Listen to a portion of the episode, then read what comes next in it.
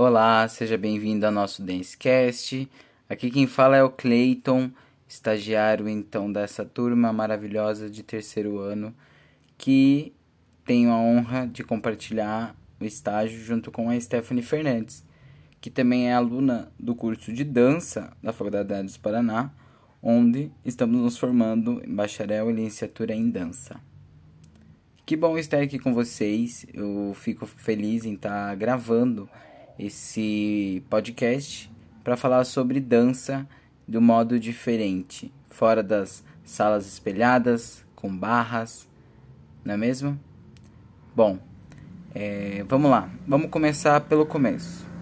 Vamos falar sobre estereótipos na dança.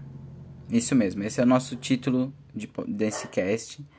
É, a gente vai falar então que estereótipos são esses e que dança que a gente está falando, se a gente está falando de alguma dança específica. E também a gente vai adentrando um pouquinho mais no assunto com a participação de vocês, com a reflexão de vocês, com a análise é, que vocês farão a partir desse áudio, tá bom? Bora lá então. O que, que a gente quer falar sobre estereótipos na dança?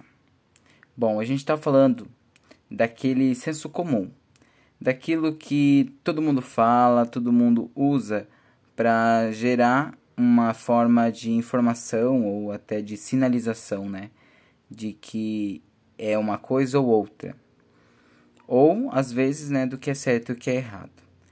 E quando a gente percebe que esse senso comum está para julgar as pessoas e colocá-las em é, lugares onde a gente pode considerar que sejam caixinhas, sejam padrões, sejam é, formas de sinalizar que aquilo é, tem uma certa identidade, digamos assim. Então, esse senso comum vai identificando algumas coisas, mas de forma muito superficial. O que seria? As coisas elas são é, pensadas muitas vezes e faladas muitas vezes em torno de algo que gera uma imagem, né? e essa imagem vai indicar para a gente é, características daquela coisa, daquela situação, enfim. Você pode entender que uma imagem pode te remeter a uma lembrança de algo. Por exemplo, se a gente falar agora para você, é, balé clássico, o que, que vem na sua cabeça? É que imagem vem de balé clássico? Se a gente falar para você frevo, dança do frevo, cultura do frevo, a gente sabe que a nossa mente ela tem gatilhos né, de, de, de memórias e que esses pequenos transmissores é, estão atentos a várias imagens que a gente acumulou ao longo da nossa existência.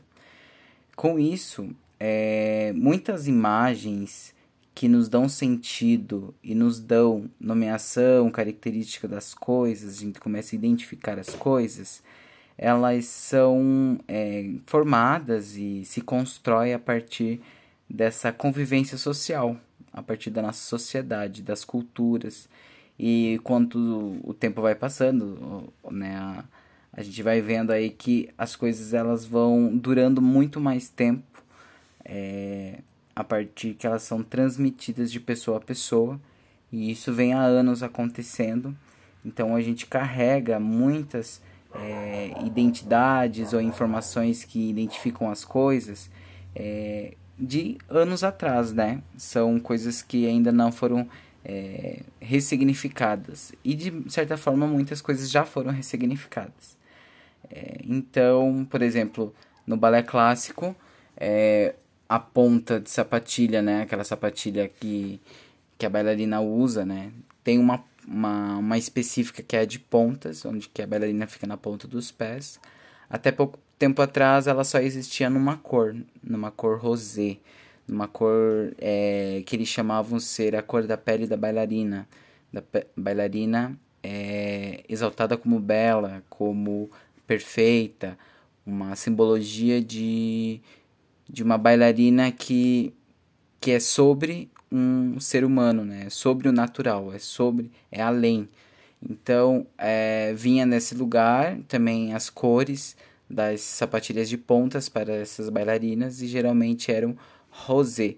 E há pouco tempo atrás a gente tem esse, é, essa inovação, essa ressignificação que temos agora também sapatilhas em outras cores, né? Sapatilhas que podem é, ser usadas por bailarinas negras, por exemplo, que se vocês pensarem em balé clássico de novo, você, eu acho, eu acredito que vocês vão ter é, vagas lembranças de ter visto uma bailarina negra, né, uma mulher negra em palco, porque é, são minorias, são os menores, é, os, os artistas que são menos chamadas, as artistas que estavam dentro do balé clássico ali, mas elas ficavam por trás, ficavam no corpo de baile, que são lugares mais, é, digamos assim, em segundo plano.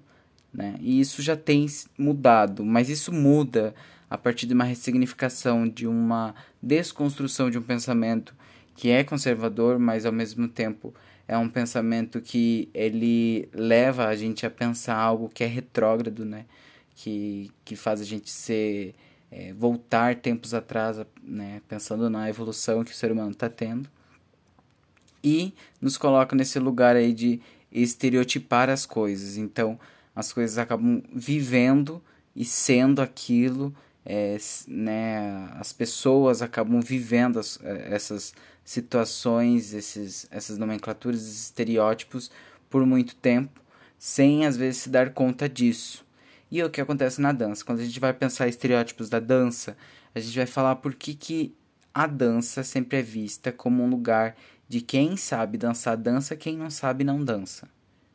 Não sei se vocês conseguem assimilar essa frase para a vida de vocês, mas se vocês tentarem aproximar essa frase, vocês vão até se ver falando que vocês não sabem dançar, a ponto que se movem, caminham e quando soltam algum som que vocês gostam, têm intimidade, gera movimento sim, e vocês têm sim uma fruição em dança, uma, vocês ah, conseguem se divertir em dança, com a dança, na dança, através da dança. Então, dançar, ela não se vincula a saber dançar. Dançar é um ato que o ser humano já nasce por si sabendo, né? Ele aperfeiçoa essa essa prática, né?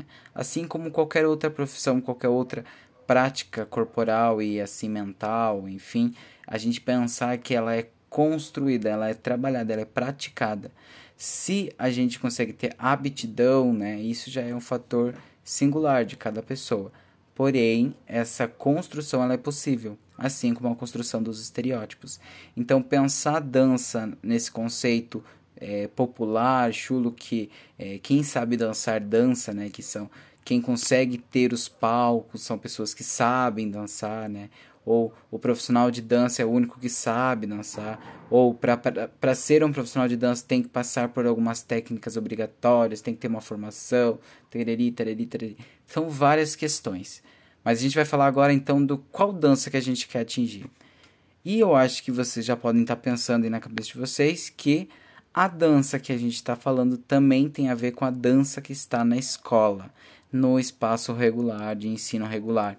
Esse lugar da dança na escola que precisa também ser pensado é um espaço também onde nós, né, profissionais que estão buscando né, é, uma formação dentro da área do ensino, do ensino-aprendizagem, é, precisamos pensar na arte que está presente na escola, as formas que são pensadas a arte na escola e a dança, que é um nicho que eu e Stephanie né, temos essa maior propriedade para falar, a gente consegue trazer para vocês que ela tem sim um lugar importante no ensino e aprendizagem da criança, porque ela concede à criança uma experiência corporal que vai para além das que linguagem, outros tipos de linguagens poderiam trazer, como por exemplo a, o ensino regular que aplica somente o, o alfabeto, o ensino através do alfabeto ou da verbalização, sem trabalhar a fisicalidade da criança, ou até metodologias né, que, que vá trazer para a criança um pensamento mais de é, construções perfeitas, de buscar a, inaltação, a inaltenação de atingir o belo, de atingir as coisas que são grandes, coisas que são é, bonitas, grandes e que gerem poder. Né? Então, é, isso precisa ser desconstruído. A dança ela pode ter um lugar diferenciado, ela pode ter um lugar de é, acolhimento, de socialização e de aprendizagem muito rico. Você tendo uma aula de dança, né, a permissão de trabalhar com crianças que têm dificuldade de socializar, têm dificuldades de é, compartilhar saberes, de compartilhar experiências, dentro de uma aula de dan dança elas se sentem provocadas a fazer uma expressão corporal que vai demandar delas uma certa energia no, no quesito social mesmo. Elas precisam mostrar para alguém algo que o corpo dela faça. E isso faz com que ela se sinta, se sinta às vezes muito ameaçada por aquilo, se sinta com medo de fazer aquilo, porém, às vezes ela consegue ter uma, uma forma habilidosa de lidar com aquilo, se adaptando com aquilo e demonstrando aptidão também com outras expressividades do corpo que não é somente a verbalização, só a fala.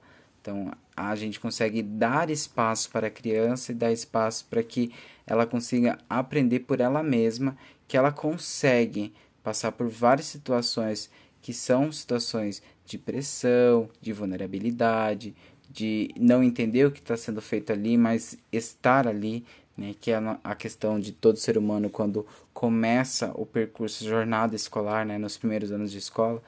Então, pensando nesse sentido, a dança ela vem para agregar e vem é, num lugar também, também de é, trazer para a criança e para aquele ser, aquele indivíduo que está buscando uma formação, que está dentro de um espaço de formação, possa ter experiências corporais para além da fala e do visual e trazer essas imagens, isso que, que é atravessado por eles enquanto informação, né, enquanto conhecimento, trazer isso de um aspecto também que estimule as expressividades corporais dessa criança, né? É, tanto as imagens dos animais, as imagens é, de materialidades que são imóveis, de materialidades que são móveis, é, pensar sentimentos, pensar sensações, trazer também o pensamento de relacionamentos, né? Como se relacionar com as pessoas, como se conectar e desconectar de pessoas e também para passar por situações, né? Então são coisas que a gente vai pensando e trazendo junto com metodologias de dança, metodologias expressivas. E assim a gente consegue desmistificar e tirar esse conceito estereotipado de que dança tem um lugar de belo, tem um lugar de enaltecimento, tem um lugar de privilégio também. Né? A dança é um, ele, ela é para todos, né? E ela vem nesse lugar também de ensinar a gente por, com o nosso corpo, né? Aprender a partir do nosso corpo que a gente consegue é, se comunicar com o mundo, consegue dizer quem somos ou é, aprender com o nosso corpo a falar e a saber quem somos, né? Enquanto indivíduos, enquanto pessoas. Bom, é por isso que a gente fez esse podcast e está enviando para vocês. Agradecemos demais a atenção e esperamos que vocês possam pensar, analisar, refletir sobre todas essas questões e também trazerem para gente algumas é, palavrinhas, algumas coisas que estão aí na cabeça de vocês nesse momento. Então registra, registra, coloca num desenho, faça um texto, faça um poema que você pode estar tá enviando e compartilhando com a gente. Grande beijo, tchau!